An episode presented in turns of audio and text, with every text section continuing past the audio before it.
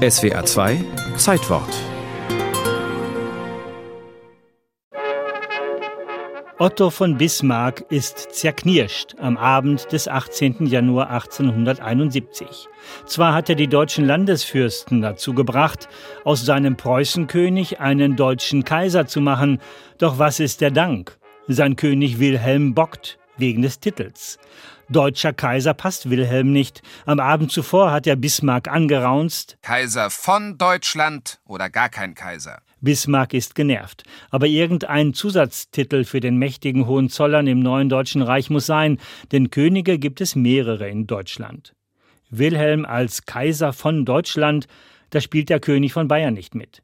Denn ein Kaiser von Deutschland wäre automatisch auch eine Art Kaiser von Bayern. Der Preuße, unvorstellbar. Selbst der Titel Deutscher Kaiser war teuer genug. Womit hat Bismarck den Bayernkönig nicht alles gelockt? Ludwig II. darf seine eigene Eisenbahn behalten, seine eigene Post, sogar eine eigene Armee.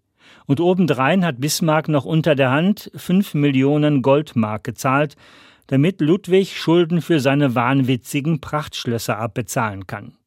Am Ende hat der Bayer unterschrieben und dem Preußenkönig Wilhelm die Kaiserkrone angedient aber statt sich zu freuen, hat Wilhelm gejammert. Morgen ist der unglücklichste Tag meines Lebens.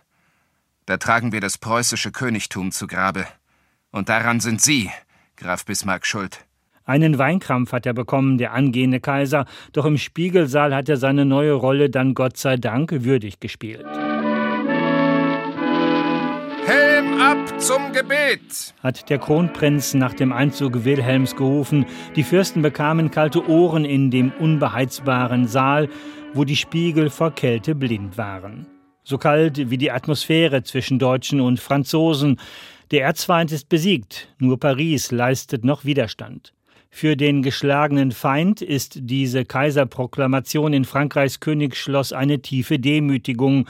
Das kümmert Bismarck wenig. Er will gar keine Versöhnung mit Frankreich. Das Feindbild vom Franzmann soll den jungen Staat auch in Zukunft zusammenschweißen.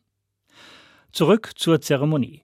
Nach dem Gottesdienst war die Stimmung nicht gerade überschwänglich, im Raum schwebte die heikle Titelfrage. Da ergriff Wilhelms Schwiegersohn die Initiative, der Großherzog von Baden. Er rief einfach Seine kaiserliche Majestät Kaiser Wilhelm lebe hoch, hoch, hoch geschickt umgangen. Da konnte niemand maulen, nicht einmal Wilhelm.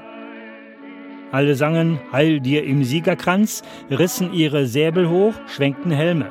Trotzdem war der bayerische Prinz Otto gar nicht begeistert. Später schrieb er seinem daheimgebliebenen König Ludwig Alles so kalt, so stolz, so glänzend, so prunkend und großtuerisch und herzlos und leer. Zum Schluss spielte die Kapelle den Hohenfriedberger Marsch, dann Auszug des Kaisers, er hat Bismarck düpiert. Kein Blick, kein Händedruck, Ignoranz.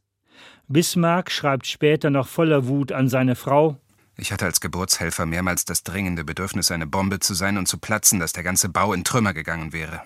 Bismarck platzt nicht, sondern drückt dem neuen Reich seinen Stempel auf. Deutschland eine friedfertige Supermacht ohne weitere Expansionsgedanken.